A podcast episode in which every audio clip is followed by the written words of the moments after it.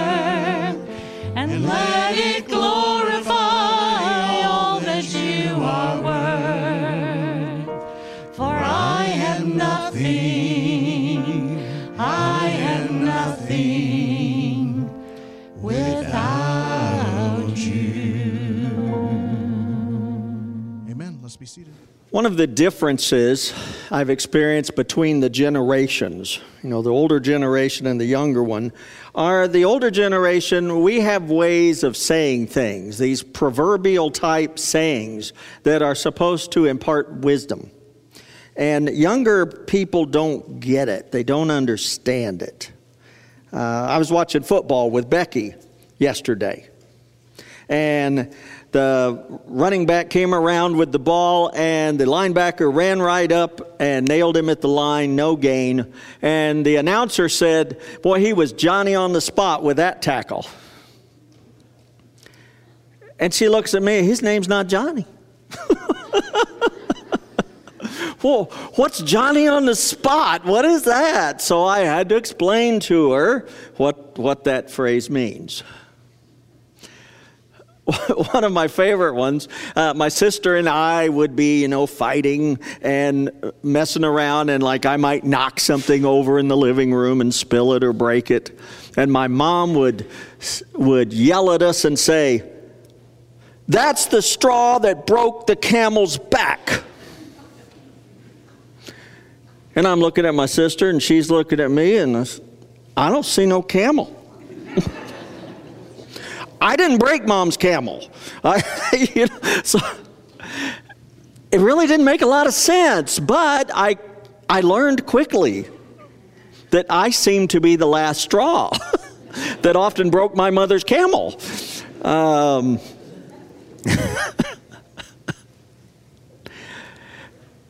you know, life feels that way sometimes, doesn't it? Like we're often dealing with that last straw that can break the camel's back. Life just gets burdensome sometimes and and it feels like it's like uh, I was watching a football game I mentioned and there was a fumble and the guy dives on the fumble to recover it.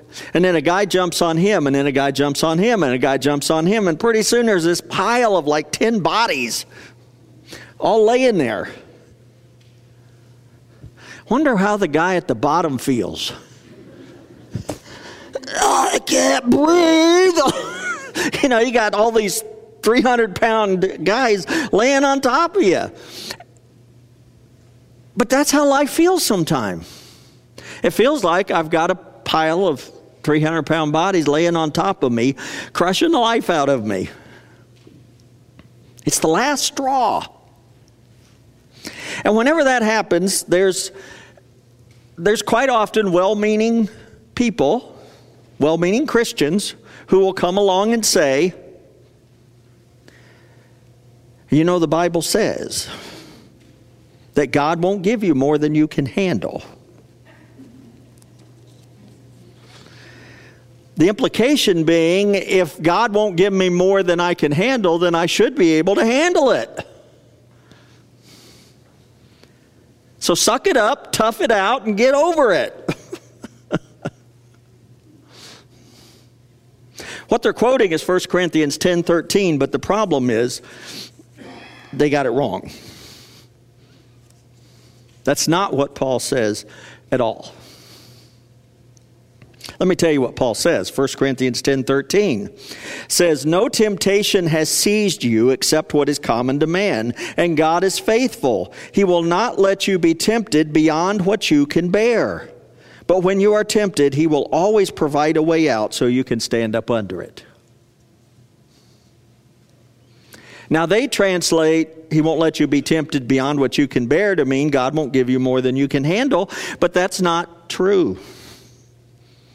What Paul is talking about is temptation. Those things that the devil puts in our path to distract us from our faith, to divert us away from God. What Paul is saying is, you will never face a temptation that you can't resist by my grace. Satan can't make you sin. He will deceive you. He will lie to you. He will make that which is very ugly attractive so that you will be encouraged to want it. But in the end, it's up to you whether you sin or not. Satan cannot make you sin. And that's what Paul is saying. There's no temptation that is greater than you can bear with the Lord at your side. He's not talking about the adversities of life. He's not talking about the day to day problems and troubles that are like that football game where they're just piling on. You know, you go to work and you have a bad day at work, and you go out and get in your car, and the check engine light comes on and you get home and you get the mail and you sort through it and there's a couple bills you did not expect and they're higher than you would have hoped. And and then you get a phone call that uh, that someone dear to you is sick and had to be rushed to the hospital. And as you're running out the door to go see them you trip and fall and hurt your leg and you just look up to heaven and go ah! If one more thing happens I'm going to lose it. The last straw. Rather than misquoting 1 Corinthians 10:13 when someone is facing that situation, it would be much better to share with them 2 Corinthians 1 8 to 10. Let me share that with you. We do not want you to be uninformed, brothers, about the hardships we suffered in the province of Asia. We were under great pressure, far beyond our ability to endure, so that we despaired even of life. Doesn't that sound like a last straw kind of situation? Under great pressure beyond our ability to endure, so that we even despaired of life. Indeed, in our hearts we felt the sentence of death. But this happened that we might not rely on ourselves, but on God, who raises the dead. He has delivered us from such a deadly peril, and He will deliver us. On Him we have set our hope that He will continue to deliver us.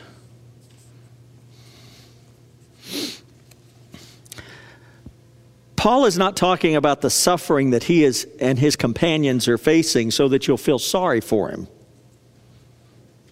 He is talking about his suffering so that when you are in a similar situation, when you are at your last straw, when you feel like if one more thing happens, I can't handle it and I'm going to break, you'll know what to do.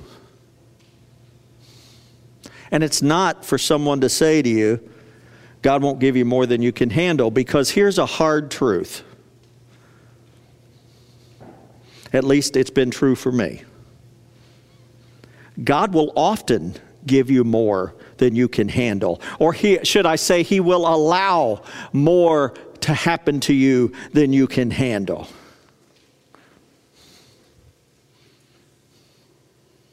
And these next two things are the whole point of everything I'm saying up here. So if you forget everything else, remember these two things. God will give you more than you can handle so that you will stop trying to handle it. God will give you more than you can handle so you will stop trying to handle it. Because when the going gets tough, what is it? That's what the world says. You know what God says?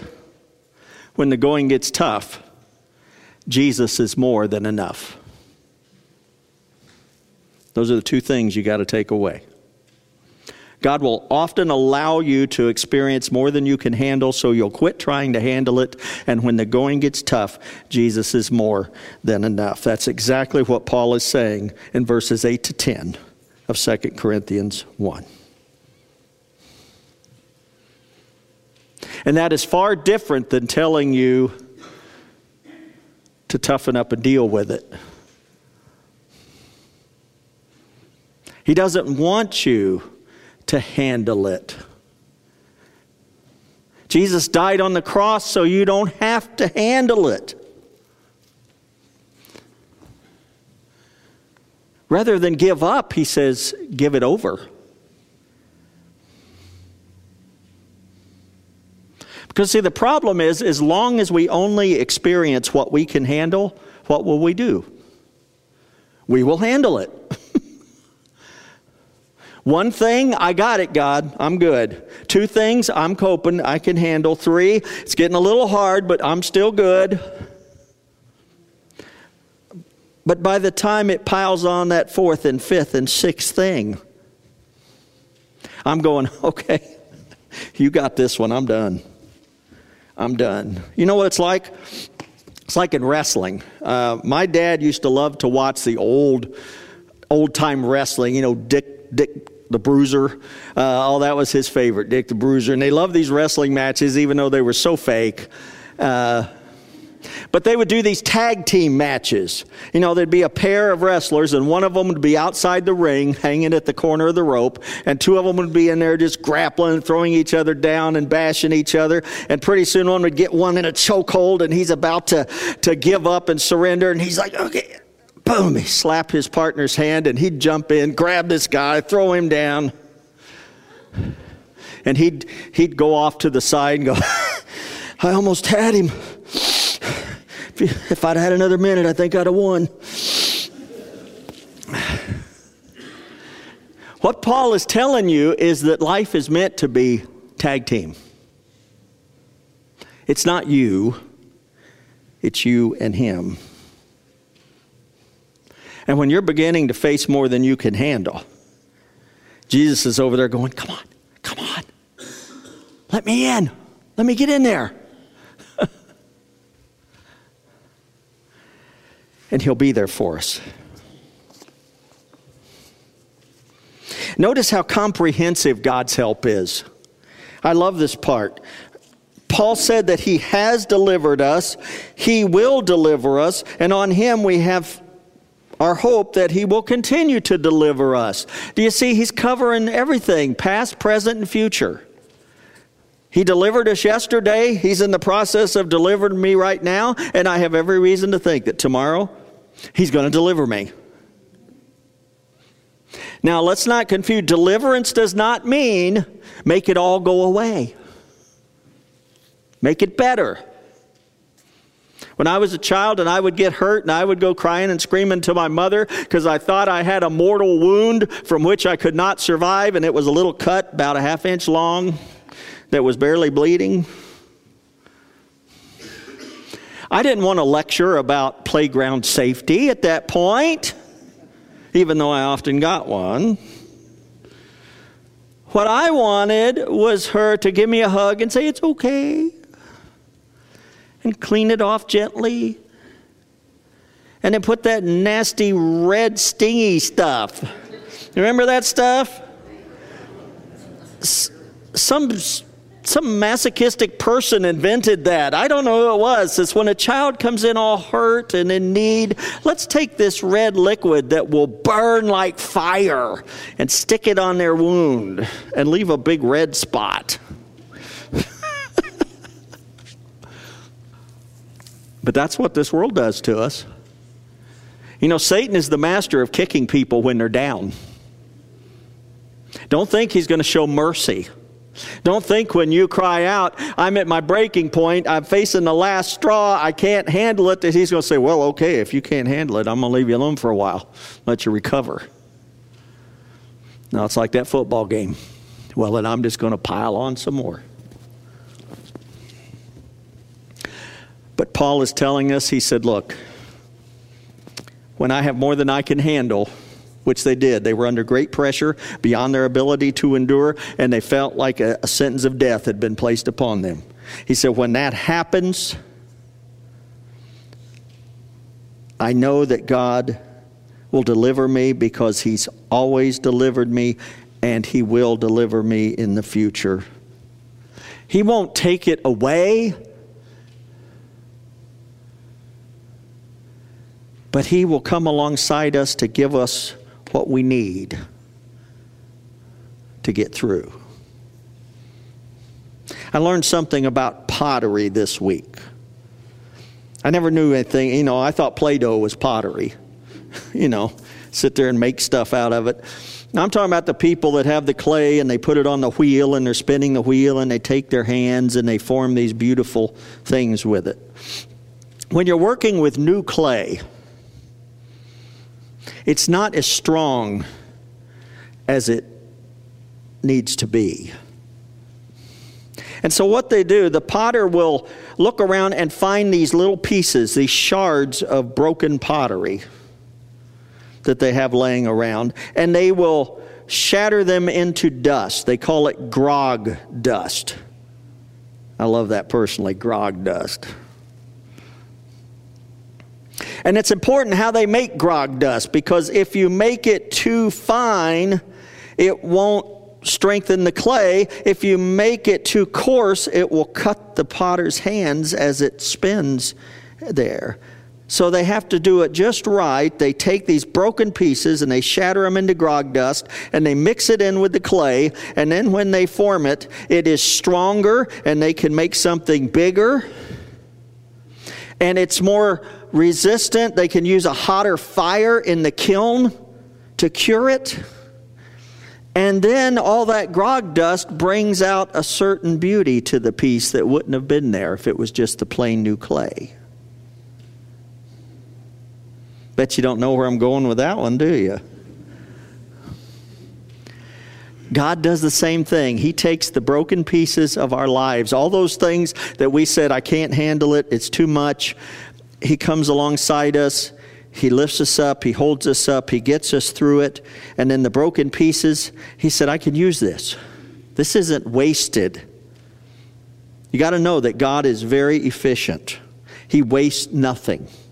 Every experience you have in your life, be it good or bad to you, God says, I can use that. And He takes all the bad stuff, the broken pieces, and He crushes them into grog dust.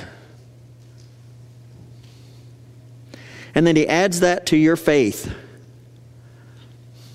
and He is able to shape you into something stronger and bigger than you could ever have been before. You are able to go through a hotter fire than you ever thought you could endure, and you come out more beautiful than you ever dreamed possible.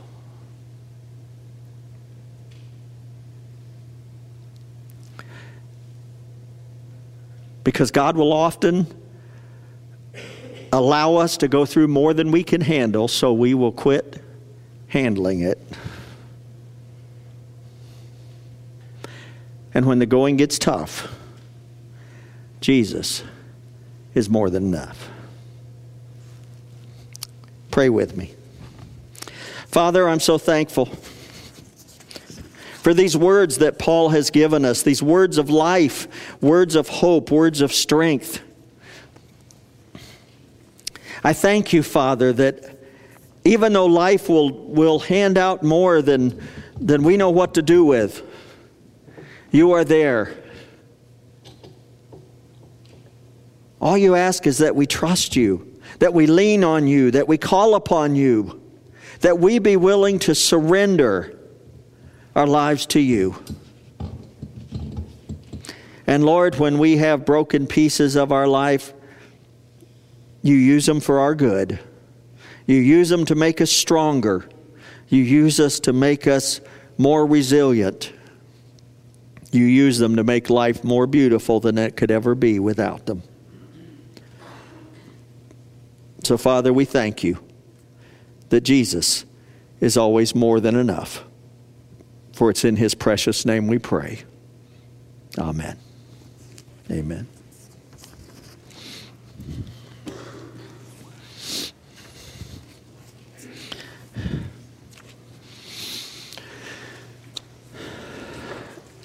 Back to the wrestling analogy I used with the tag team. That only works if you have a partner. You get in trouble and you reach out and there's nobody there to tag. You're on your own.